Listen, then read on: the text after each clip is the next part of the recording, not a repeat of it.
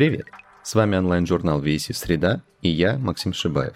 Вместе с аудиоплатформой Толк мы продолжаем разговор о воде. Сегодня попробуем расколоть тему льда в искусстве и узнаем, кто такая утка-прародительница, как звучит замерзшее озеро и какие мифологические настройки могут быть у ледяной пустыни.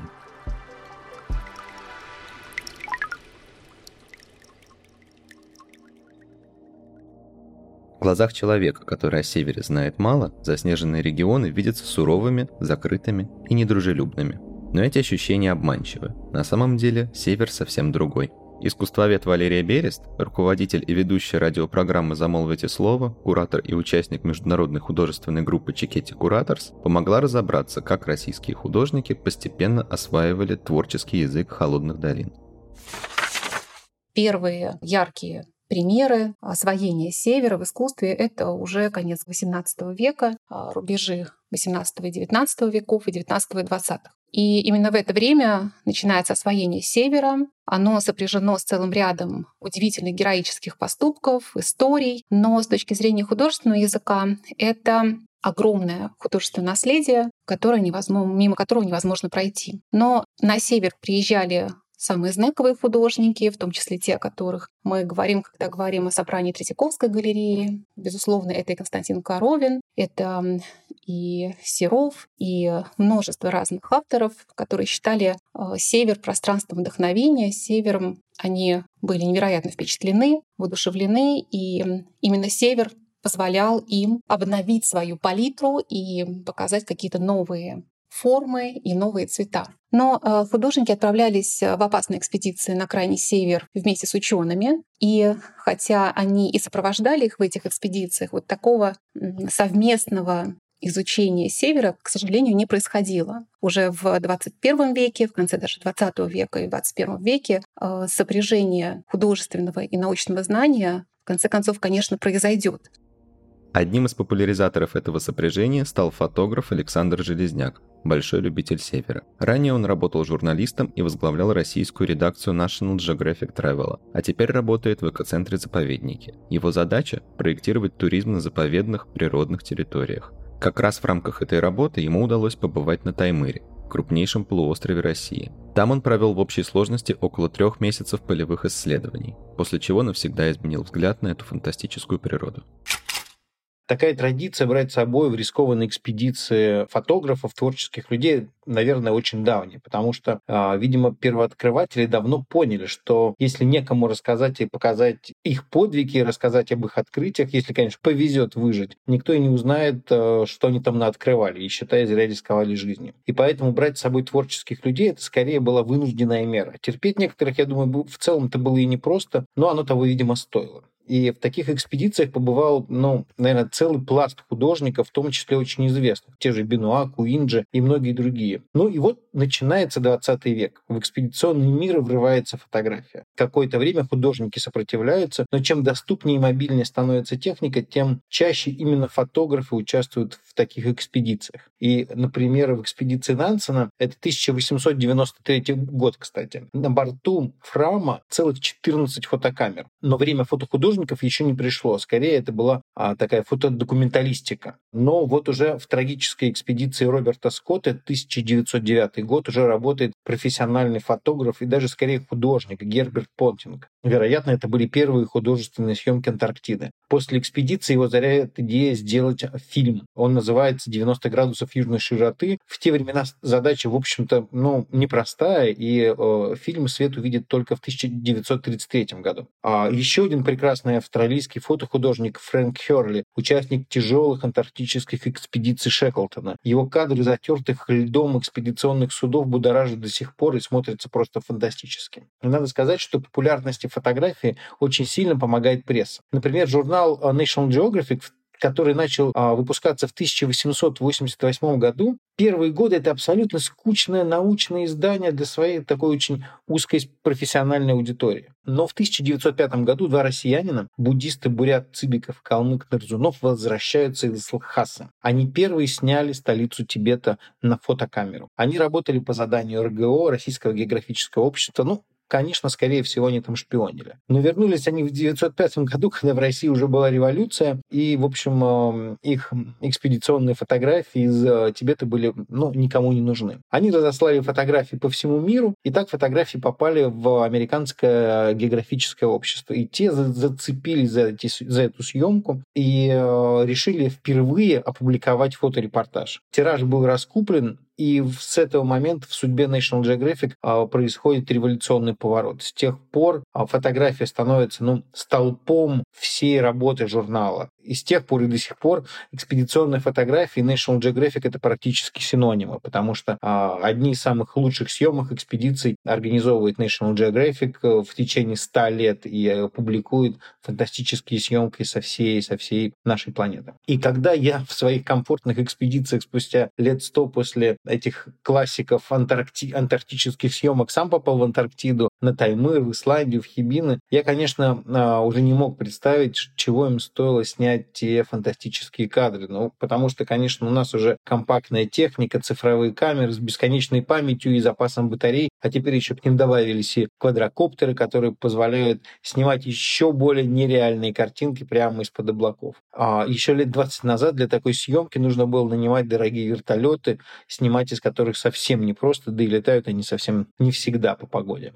У нас был такой случай, мы готовились к экспедиции от Дудинки до Диксона. Это Дельта, Енисея, Бреховские острова, фантастически красивые места. И я начал гуглить в интернете и понял, что не могу найти ни одной картинки этих Бреховских островов. И, судя по всему, их до нас просто никто не снимал. И в этом, конечно, было ощущение вот какого-то такого маленького открытия, когда мы проходили э, эту всю территорию, летали над этой дельтой, проток э, фантастически красивых мест и снимали это все на квадрокоптер, потому что э, именно с квадрокоптера там получаются самые красивые кадры, потому что очень невыразительный рельеф, и увидеть всю красоту можно только сверху. Большая часть России представлена крайним севером, территорией, на которой завораживающие снежные пейзажи идут рука об руку с ледяными. Ими можно любоваться, а еще их можно слушать, подчерпывая прежде неизвестные ощущения. Ну, меня лед вообще первый раз прям так круто-круто поразил, когда я оказался на Байкале, именно на зимнем Байкале. На Байкал же он не замерзает таким сплошным полем ровным, да, там очень мощные подводные течения, и э, появляются торосы. И торосы ледяные могут быть там высотой там, с двухэтажный дом. Э, это такие прям навалы. И вот это, конечно, тогда меня дико поразило. И это одно, конечно, из прямо крутейших ощущений. Вот этот заледеневший Байкал, когда ты стоишь на льду, а лед абсолютно живой, потому что он трескается, он живет, и вот прям если ты приложишь ухо ко льду, ты услышишь, как э, там трескается, булькает, там какая-то прям жизнь идет. И мы там встретили даже парня-француза, который ездил по Байкалу с звукоснимателем, а, таким микрофоном, он прикладывал его ко льду и записывал звуки, звуки вот этого трескающегося льда Байкала.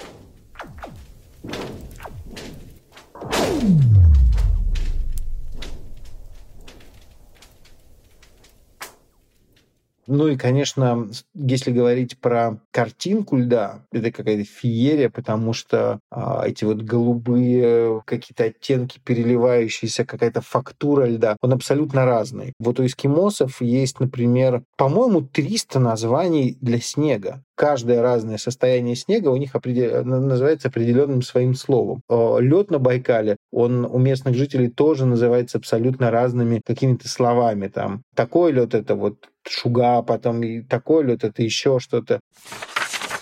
Если говорить об искусстве северном, то надо отметить, что, с одной стороны, мы видим и будем видеть на протяжении всего XX века и XXI взгляд, с одной стороны, как бы снаружи. Это взгляд э, человека, который смотрит на э, северное пространство, на пространство льда, на пространство снега с неким удивлением. Он его изучает, но довольно отстраненно занимает позицию, можно сказать, даже какой-то степени режиссера, отстраненного от происходящего на сцене. Но э, в том числе надо отметить, что есть и позиция позиция, интроспективная позиция, которая говорит о взгляде изнутри, благодаря которому можно, если не понять в полной мере, но, по крайней мере, приблизиться к той э, сложной глубинной мифологии, к образности, которая сокрыта в искусстве, созданном э, людьми, проживающими на этой территории.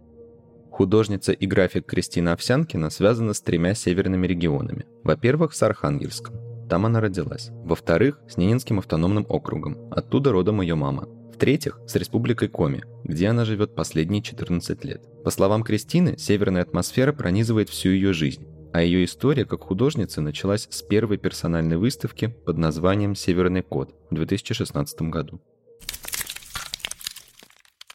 Вообще эта выставка, она была вся из графических работ в технике сухой пастели, и она была вдохновлена окрестностями Сыктывкара и вообще вот этой вот атмосферой северного города. То есть э, там очень много каких-то тонких нюансов света, переходное состояние, там даже когда изображение находится, например, внутри помещения, там мастерской, то изображается именно северное состояние. Например, там у меня есть работа «Белая ночь».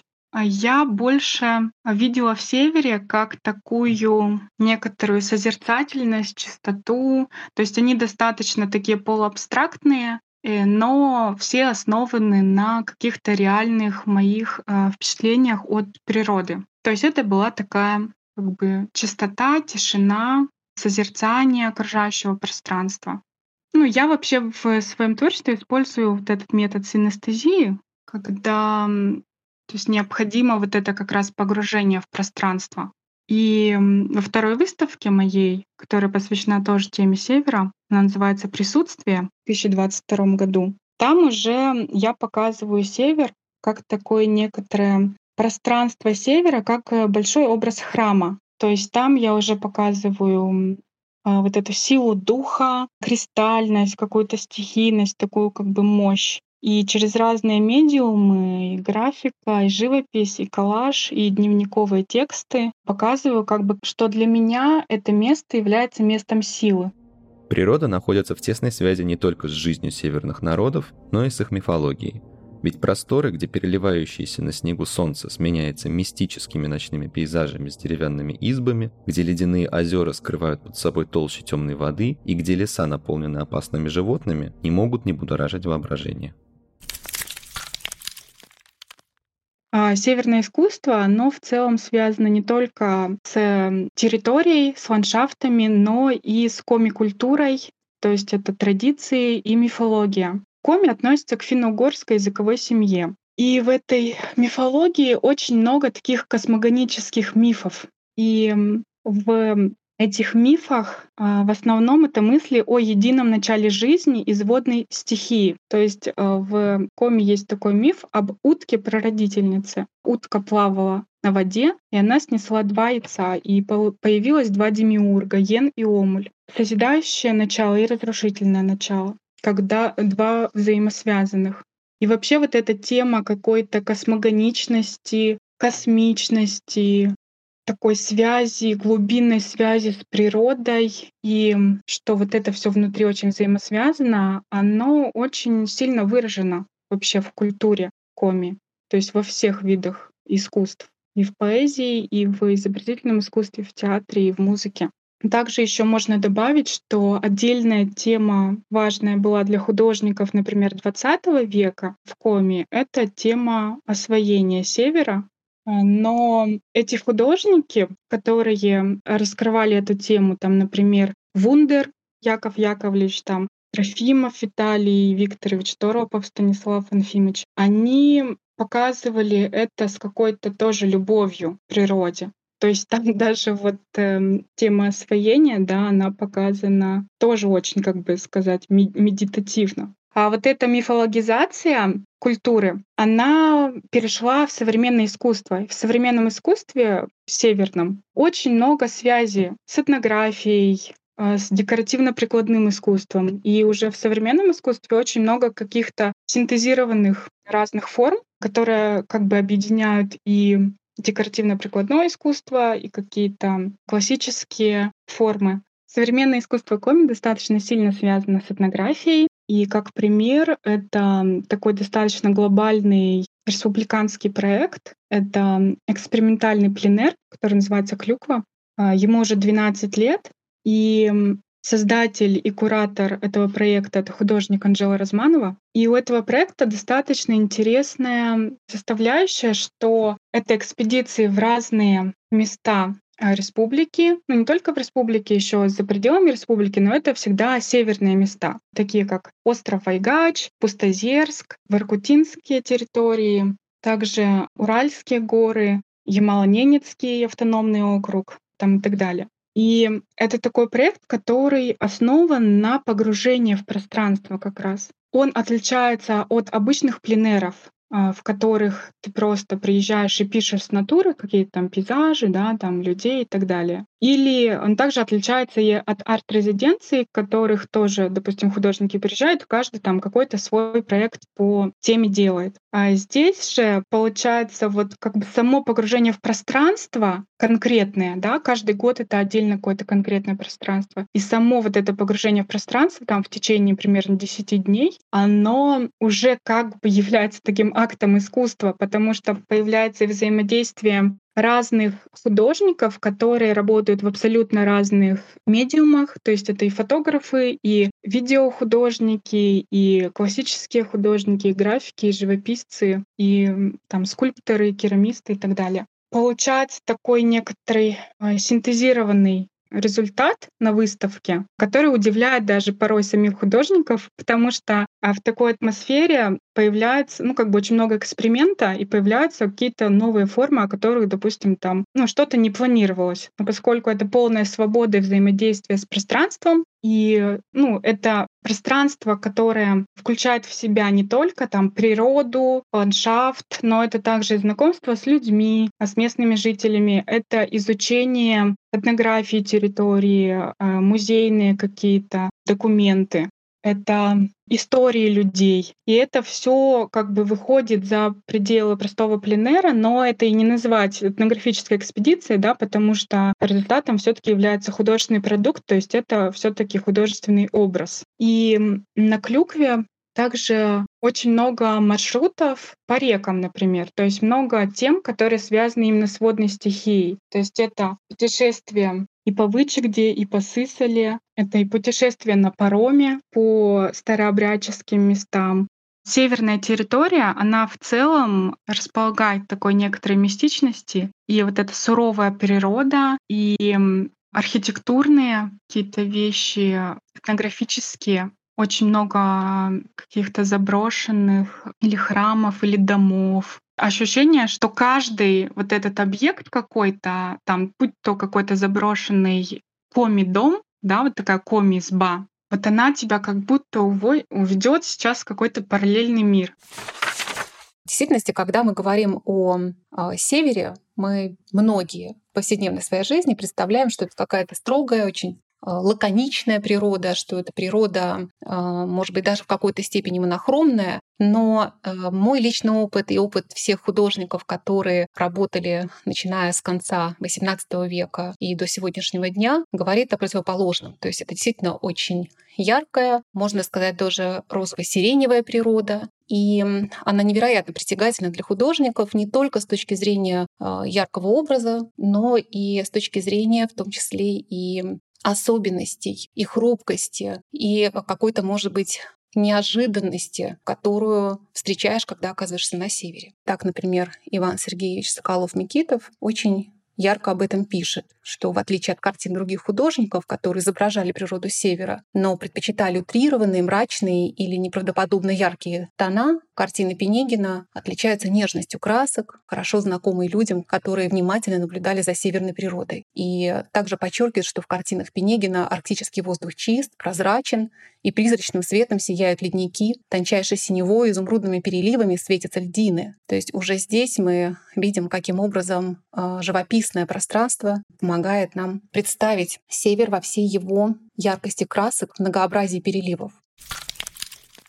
Вообще, я считаю, что чтобы делать искусство о севере, нужно там пребывать какое-то длительное время, потому что север — это в целом такое пространство, такое очень медлительное пространство, если можно так выразиться. И здесь время как будто в каком-то смысле замедляется, и вот это окружение, природа, культура, она открывается как бы постепенно. То есть я считаю, что тут много слоев, и на поверхности очень мало что можно увидеть. Потому что и северные люди, например, они достаточно скрытные вообще. То есть когда, например, какие-то экспедиции ездят на какие-то северные земли, да, и там общаются с жителями. То есть, чтобы с ними действительно появился какой-то настоящий контакт, который можно отобразить в том или ином искусстве. То есть нужно, можно сказать, завоевать доверие у не только этих людей, да, ну, грубо говоря, у этой земли.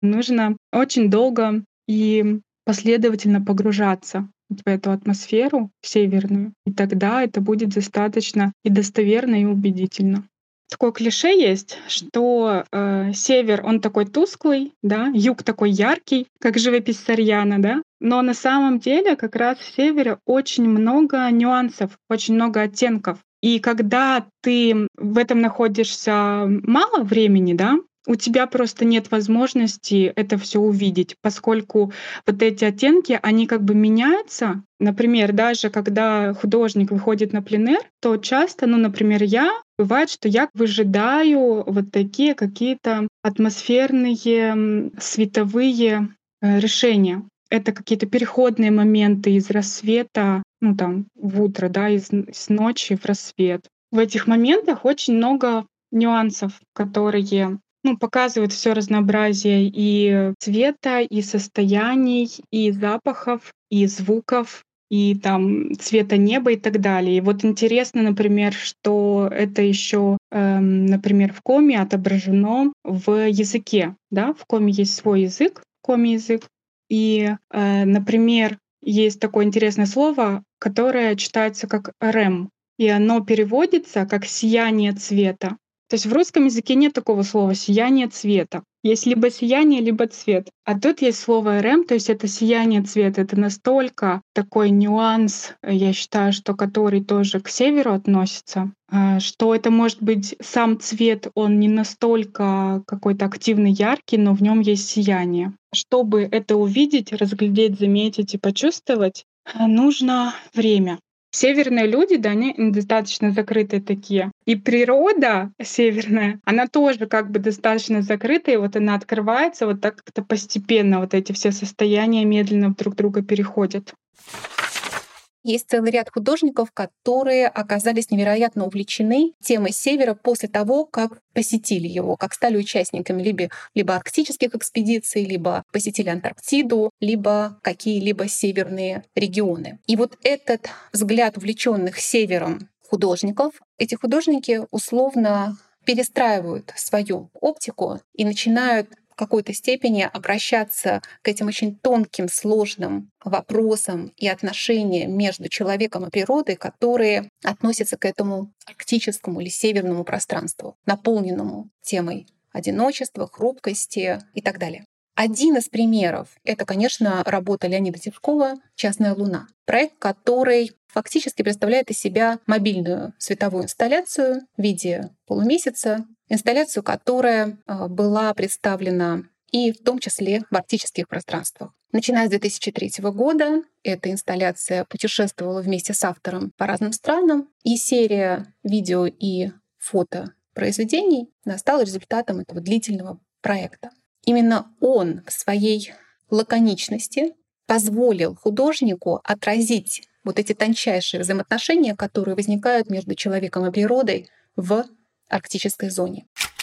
Арктикой на самом деле болеешь. Ты один раз побываешь там, и ты понимаешь, что ты хочешь вернуться еще и еще. Была такая экспедиция в Гренландию, австрийская экспедиция, а, довоенная еще, где-то 30-е годы. И у них была такая станция полярная, Айсмитте. И один полярник э, должен был отвезти туда на аэросанях а, загрузку продуктов. И он отправился туда, какие-то планы экспедиции поменялись, и все, кто был на этой айсмите, они уехали. А Гренландия, если посмотреть на карту, то мы увидим, что там земля какая-то по краям есть, а вся, вся, вся остальная Гренландия, собственно, это огромный ледяной щит. И вот он приезжает на эту брошенную станцию, он понимает, что у него нет топлива вернуться обратно, и он понимает, что он похоронен заживо. И э, в апреле спустя полгода поняли, что вот такая ошибка. А, туда отправляется спасательная экспедиция, ну, фактически за телом. И они приезжают на эту станцию, видят трубу, из а, которой идет дым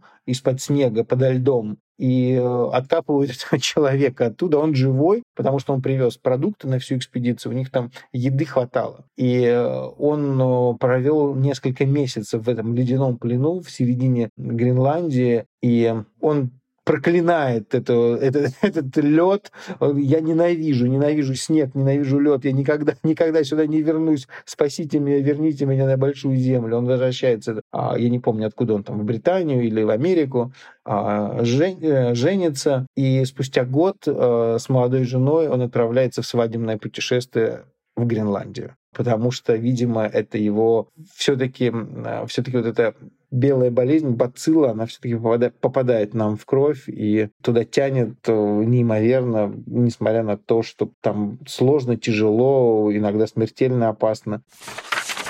Если мы продолжаем разговор о художниках, которые условно заболели севером и а, погрузились в эту тематику очень глубоко, а, мы не можем пройти мимо проектов, которые находятся на стыке науки и искусства. В частности, следует обратить внимание на проект, который был реализован еще в 2013 году в лаборатории Art and Science а, это проект, получивший название «Лаборатория льда», и это выставка, которая собрала несколько работ, посвященных теме льда. Но э, лед это вообще сложная очень история, поскольку она обладает, с одной стороны, определенными мифологическими отстройками, о которых мы тоже еще поговорим. А с другой стороны, это еще и очень интересный объект научного изучения. И именно вот этот подход научный и совмещение его с художественным взглядом и какой-то степени художественной любознательностью становится наиболее знаковым и ярким примером художественных произведений или работ, связанных э, с темой льда. Самым, наверное, известным представителем художественной среды, который занимается исследованием, в том числе льда, с художественной точки зрения и с научной, становится, конечно, Дмитрий Морозов, он же ВТОЛ, э, который создает множество разных инсталляций и объектов на грани между звуковыми проектами, художественными, это интерактивные инсталляции, музыкальные инструменты, которые позволяют исследовать специфику конкретного явления. И вот в рамках проекта «Лаборатория льда» в лаборатории Art and Science как раз и был представлен криофон, фактически алгоритмический орган. То есть синтезатор, который генерировал музыку, но э, генерировал ее на основе того льда, который находился в это время в пространстве инсталляции. То есть фактически это была емкость с теплой на ней находилось несколько видов датчиков, в том числе температурный, в том числе газоанализатор. И именно эти датчики позволяли создавать звуковое пространство,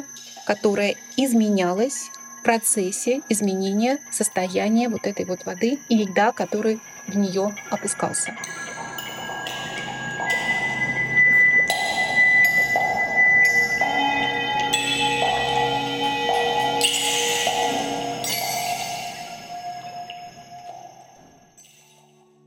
Северные регионы действительно крайне разнообразны. Природа в них, переплетаясь с мистикой, мифологией и стихией, в содружестве с человеком способна создавать культурные и смысловые ландшафты. Но настоящая сила природы в том, что и сама по себе она способна оставлять живые, нестираемые впечатления. Я стою на каком-то леднике, на какой-то горе в Альпах, но красивая гора, классная, наверное, я бы там раньше бы доставал бы камеру и снимал направо и налево. И мой гид спрашивает, а почему ты не снимаешь? Ты же фотограф, а ты приехал сюда снимать. И я себя ловлю на мысли, что я месяц назад был в Антарктиде, и я видел, я стоял на такой же горе, но только рядом был океан, 15 а, ледников спускались в эту бухту, а, на моих глазах рождались айсберги, а, они просто отваливались, и эти льдины отправлялись в плавание по, по морю. На льдинах плавали пингвины. И вот ты стоишь, и вот и ты понимаешь, что никакие а, тебя уже не штырят после антарктических, антарктического путешествия. И, наверное, здесь я понял правильную великую мысль, что в Антарктиду уже нужно отправляться путешествовать пенсионерам, когда ты уже много где побывал и много чего посмотрел, а, чтобы не разочароваться в других местах. И я, надо сказать, что после Антарктиды очень долго отходил, мне очень долго вообще сложно было взять камеру и начать снимать какую-то пейзажную историю, потому что с Антарктидой сравниться мало что может. Есть места, крутые, но вот Антарктида — это какая-то космическая картинка.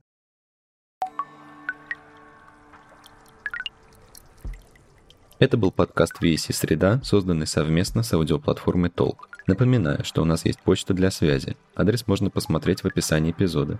Не забывайте делиться подкастами со своими друзьями. Это лучший способ нас поддержать. А также подписывайтесь на подкаст на всех платформах и помните, что тексты, подкасты и художественные работы доступны на сайте ограниченный период времени и обновляются по средам. До новых встреч!